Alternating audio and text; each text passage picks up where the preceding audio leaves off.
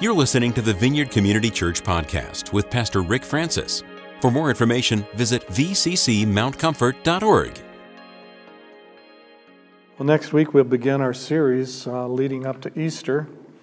And we got nice little uh, booklets from the national office, so you'll be able to enjoy a devotional uh, that will be going along with the, the themes that we'll be looking at this year. So today, I hope to get through Colossians. No promises, but I'm hoping. Colossians chapter 4 in the Passion Translation. The interesting thing about Colossians, it's such a rich letter. Colossians and Ephesians have so much overlap in, in its content that you, you think that those letters were probably to be inter exchanged. They were to be uh, shared one church with another church as as oftentimes Paul's letters were. And so when, when you think of Colossians and you just look at the wonderful things that Paul's writing and stuff like that, it's like, how in the world did this man ever compose such things? Well, I know doctrinally we're going to say through the Holy Spirit and, and all that, God breathed, inspired, it's His Word, and that's all true. But he was in prison. And oftentimes when you're jailed, you're in prison, you're able to think deeply about things. And so, the richness of, of every time Paul was in prison, we receive the benefit of him being in a jail cell by his heart capturing with the Spirit the very heart of the Father towards us as his children. And I think that's why these, these short little letters are so powerful they were written at a time of captivity, a time of bondage, but yet he was not bound. He was totally free. And so when I look at that, I just, just get so excited. Sometimes when I'm reading Colossians, I, I just forget it's a prison uh, epistle. You know, I, I, you get to the end of it and it says, Remember my chains. And then all of a sudden you realize, Oh, that's right. He's, he's in jail when he wrote this. And he, he wants us to remember his chains. He was saying that to the people because he was encouraging them to pray for him, like we saw last week pray for me. And uh, that was an admonition. And, and, and as they were praying, they were praying and remembering his change. Lord, bring liberty. Bring liberty, Paul. Free him from, from the imprisonment that, that he's currently in. And so it's, it's really amazing that as he's writing this letter and he's, he's given such incredible insights into the love of God, uh, the intimacy, he gets to the final parts and he does what we do in practical letters. We say, Oh, by the way, Deb says, I love you. And uh, Rick says, I love you. And Marcus, he, he, he just wants you to know he's roaring for Jesus. And, and you know, you, you can trust him because he just loves Jesus with a childlike faith. And, and so you get all these little tidbits at the end of the letter. And I, I want us to look at those uh, this morning and see what the, the Holy Spirit might speak to our hearts. Colossians chapter 4, we begin at verse 7 in the Passion Translation. Now, let me tell you about what is happening with me. I sent Tychicus to you so that he could find out how you're doing in your journey of faith and bring comfort and encouragement to your hearts. He comes with my recommendation, for he is a beloved brother in Christ, a faithful servant of the gospel, and my ministry partner in our Master Yahweh's work. Wow. I'm going to call him Tyke for just make, you know, he needs a nickname, Tyke. And so here, here's Tyke, and, and, and we see these incredible things. The, the purpose is Paul is sending Tyke to, to them, to the church at Colossae, so that he can let them know how Paul's doing. Let him know what's going on with the captivity. But also, also Paul wants Tyke to come back to him. He wants to know how they're doing. He wants them to go and to really ascertain how's it going? How's your journey in the faith going? Now, that's good to have somebody that asks you, you know. Look, look, to a neighbor and just say, you know, how's your journey in the faith going?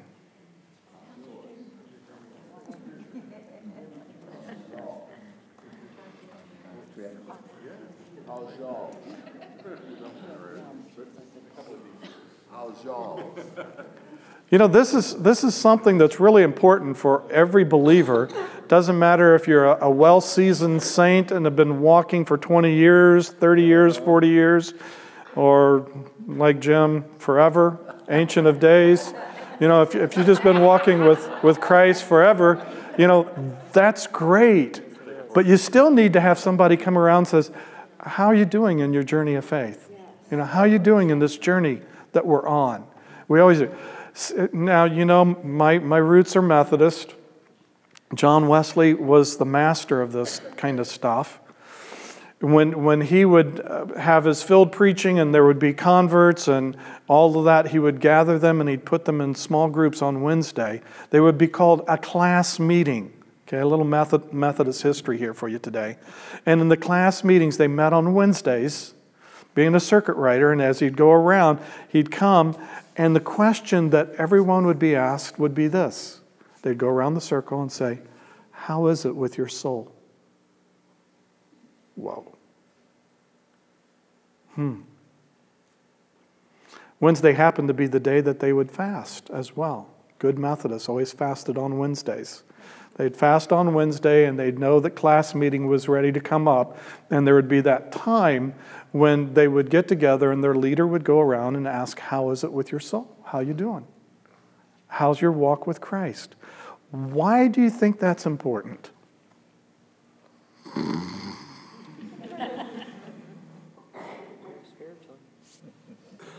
Uh huh.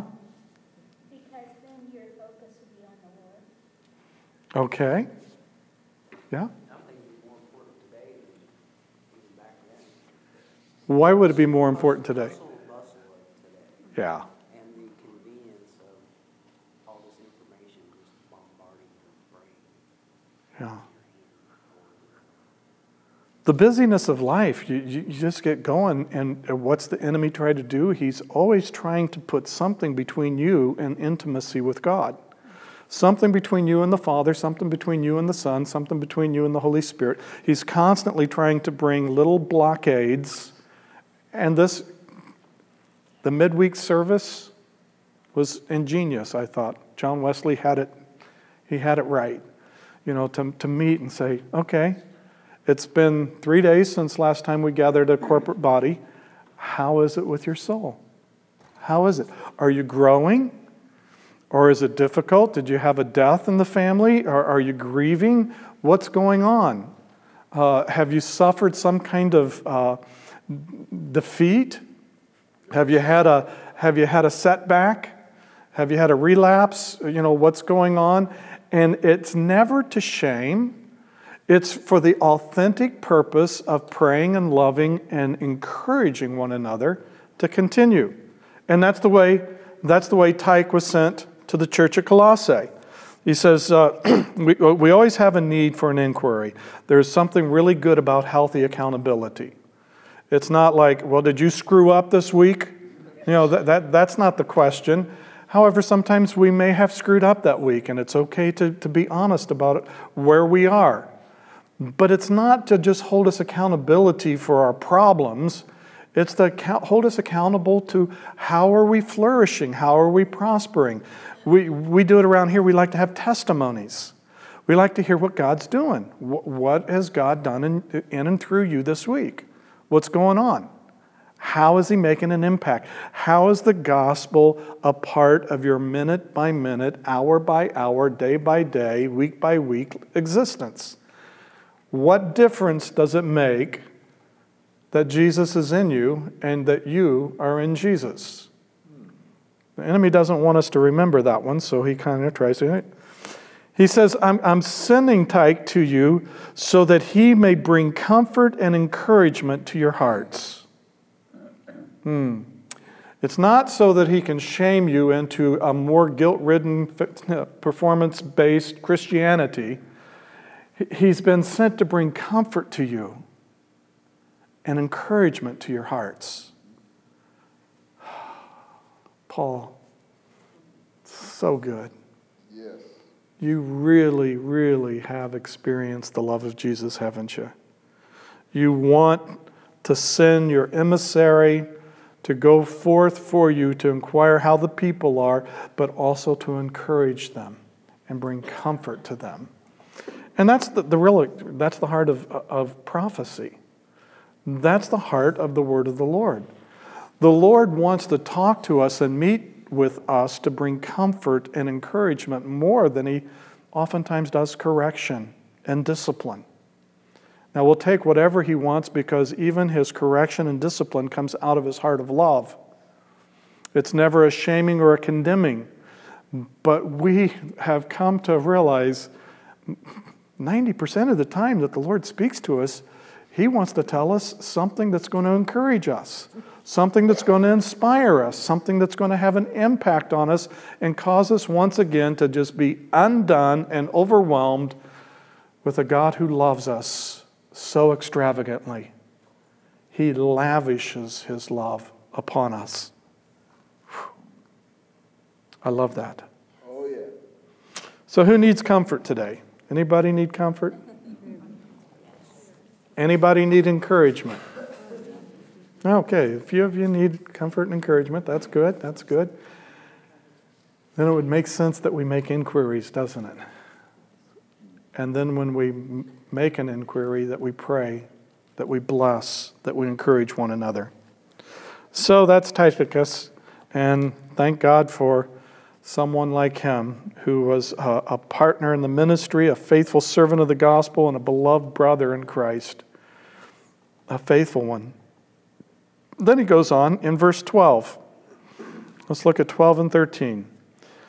Epaphras, who is also from Colossae. Hey, we got your homie here. Your homie's being sent back to you. Sends his loving greetings. I can tell you that he's a true servant of Christ who always labors and intercedes for you. His prayers are filled with requests to God that you would grow and mature, standing complete and perfect in the beauty of God's plans for your lives. Epaphras has such great zeal and passion for you and for those who are at Laodicea and from the Hierapolis. Wow. So, your native town brother sends his loving greeting. And I'm sending him to you too. he always labors and intercedes for you. Now, do you have anybody that always labors and intercedes for you? That would be good to have, wouldn't it? Your spouse, your mother, your grandmother, your grandmother's grandmother. Sometimes you, you, have, you have some of the saints who have prayed for the generations that will follow. And they prayed and they prayed and they labored in prayer for you. And they're filled with zeal. I love that. Let's go for it. And, and so there's great zeal and passion that Epaphras has. And his prayers for you, he's always praying, he's petitioning God that you would grow and mature. Help him grow. Help him mature. Help him grow. Help him mature. Now, you only pray that until you hit 60. Because once you hit 60, you've arrived. Right? No.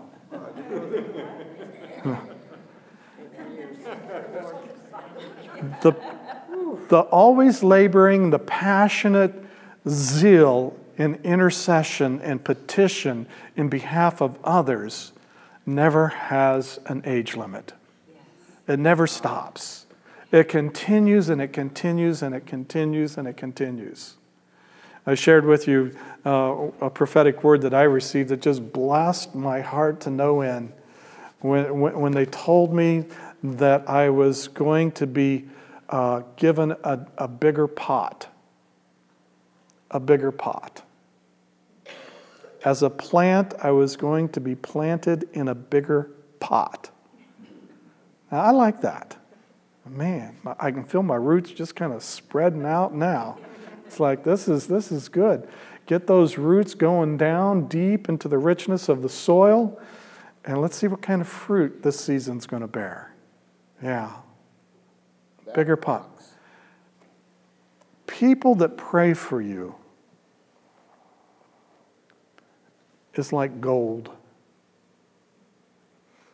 And gold in the currency of heaven is faith. People who pray for you are exercising a faith in God to do something in your life that we'll be eternally thankful for and grateful. It's going to be fun when we get up to heaven and we, however, all that works. If we, if we get insights into all the prayers that went for us that we didn't even know people were praying. I don't know how many times I prayed for you guys, and you don't know it. Other than you think, yeah, he's, a, he's my pastor, so he's got to pray for me.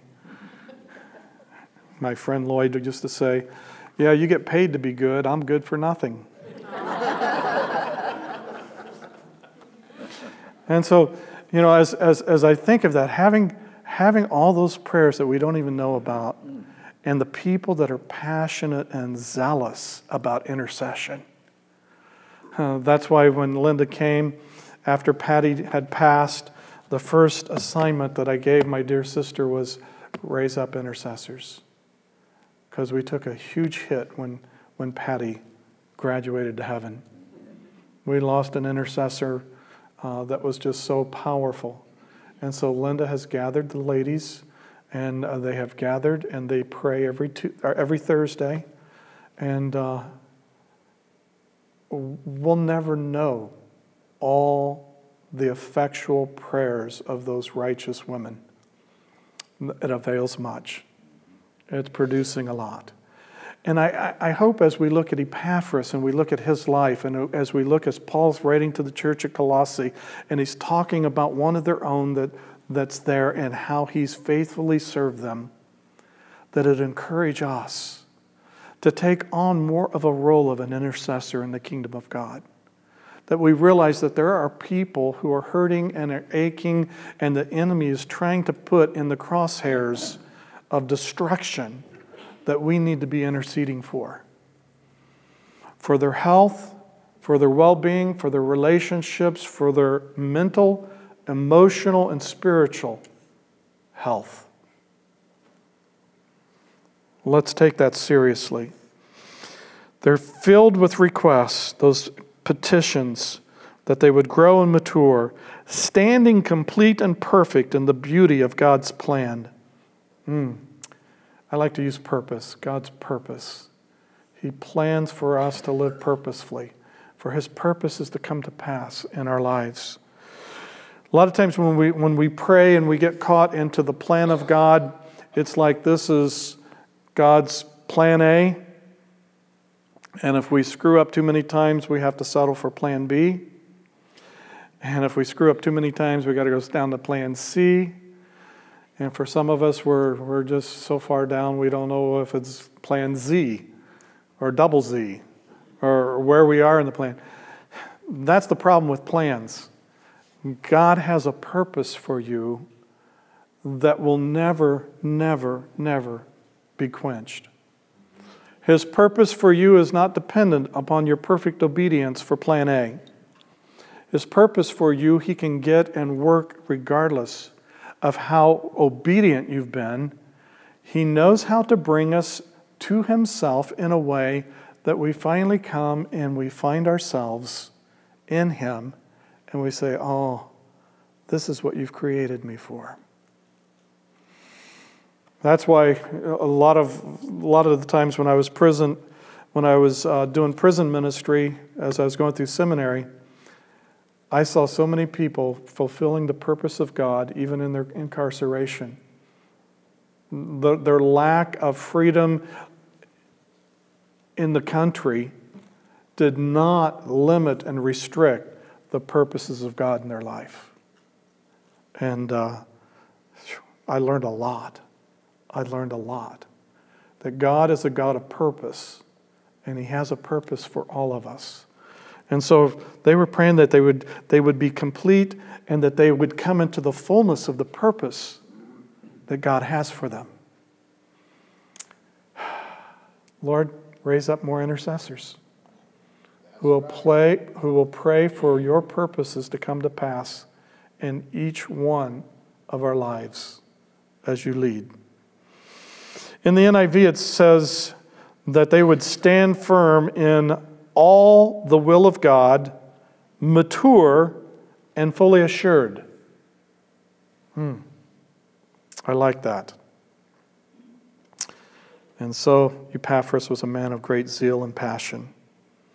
May we be people of great zeal and passion. And the last one we're going to look at is Archippus. Be sure you give Archippus this message. Okay? Now he's writing to the church at Colossae, and there's someone, this person called Archippus, that needs a specific message that Paul is giving to the church to make sure they get to this person. Be faithful to complete the ministry you receive from our Lord Jesus, and don't give in to your problems until they yield the victory God intends for you to have. Wow. Is that a mouthful? That is good.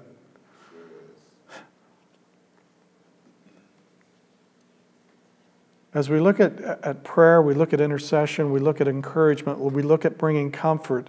As you look at all these little things at the end of this little letter, we find that once again it's, it's an admonition to be faithful to complete what's been started the ministry that you receive from the Lord Jesus and don't give in to your problems until they yield the victory God intends for you to have.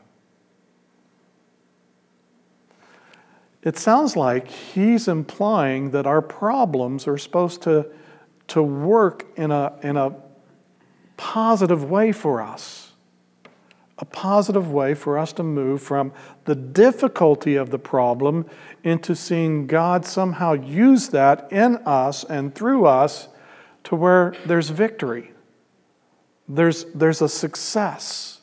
Either we've grown, we've matured, uh, we've developed, or we've learned how to appropriate heaven's resources into a situation and release the power of God that needs to come to transform the situation that we're in.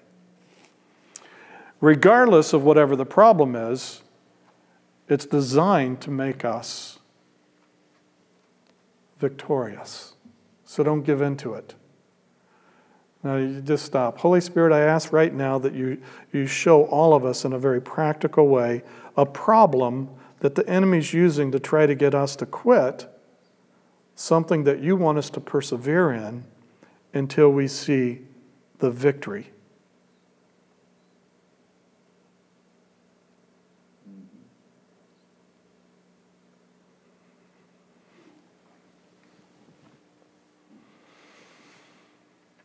Mm-hmm. I heard Graham Cooke the other day. He's writing in his email and uh, on video and he says, You know, you, you've heard the teaching that for every letter as we progress in our development and our growth in the kingdom, for every level, a new devil. And, and the thought was as we contend at this level and we get victorious over this devil, we move up to the next level. And when we get to the next level, the implication is there's going to be a stronger devil that we get to fight with, and we have to duke it out, and then we get up to the next level and we.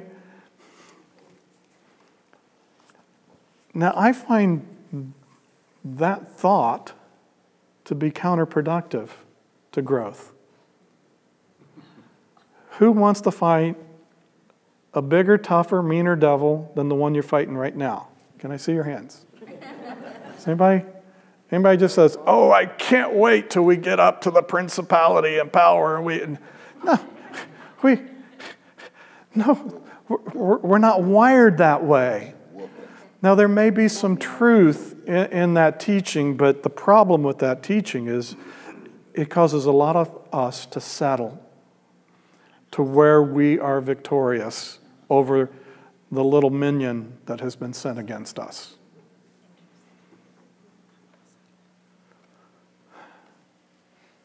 And Dibdals, we're going after minions and beyond.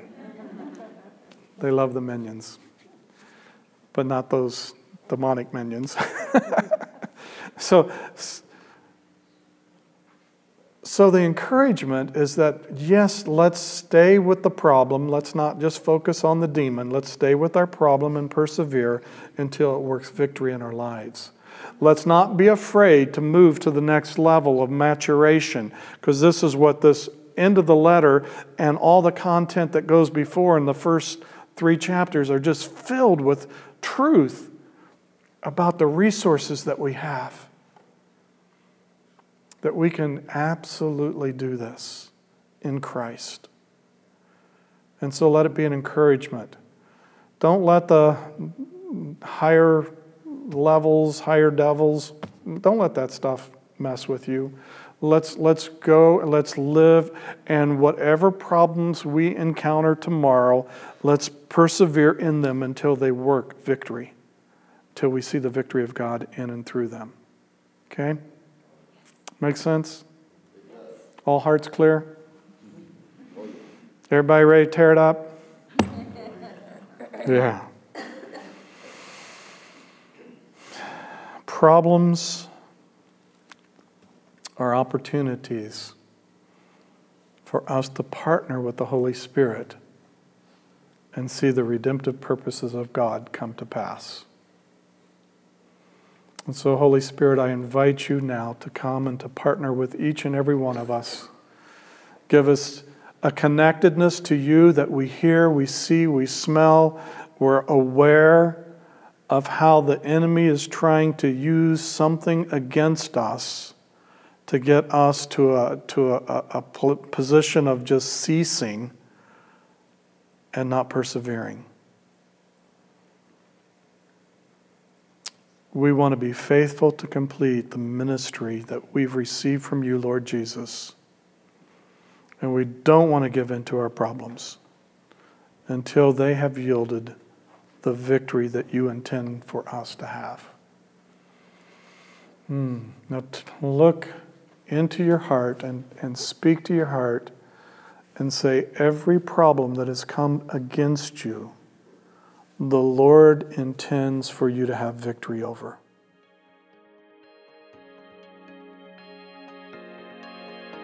Thanks for listening to this week's podcast. To receive more audio content from the Vineyard, click the subscribe button in iTunes.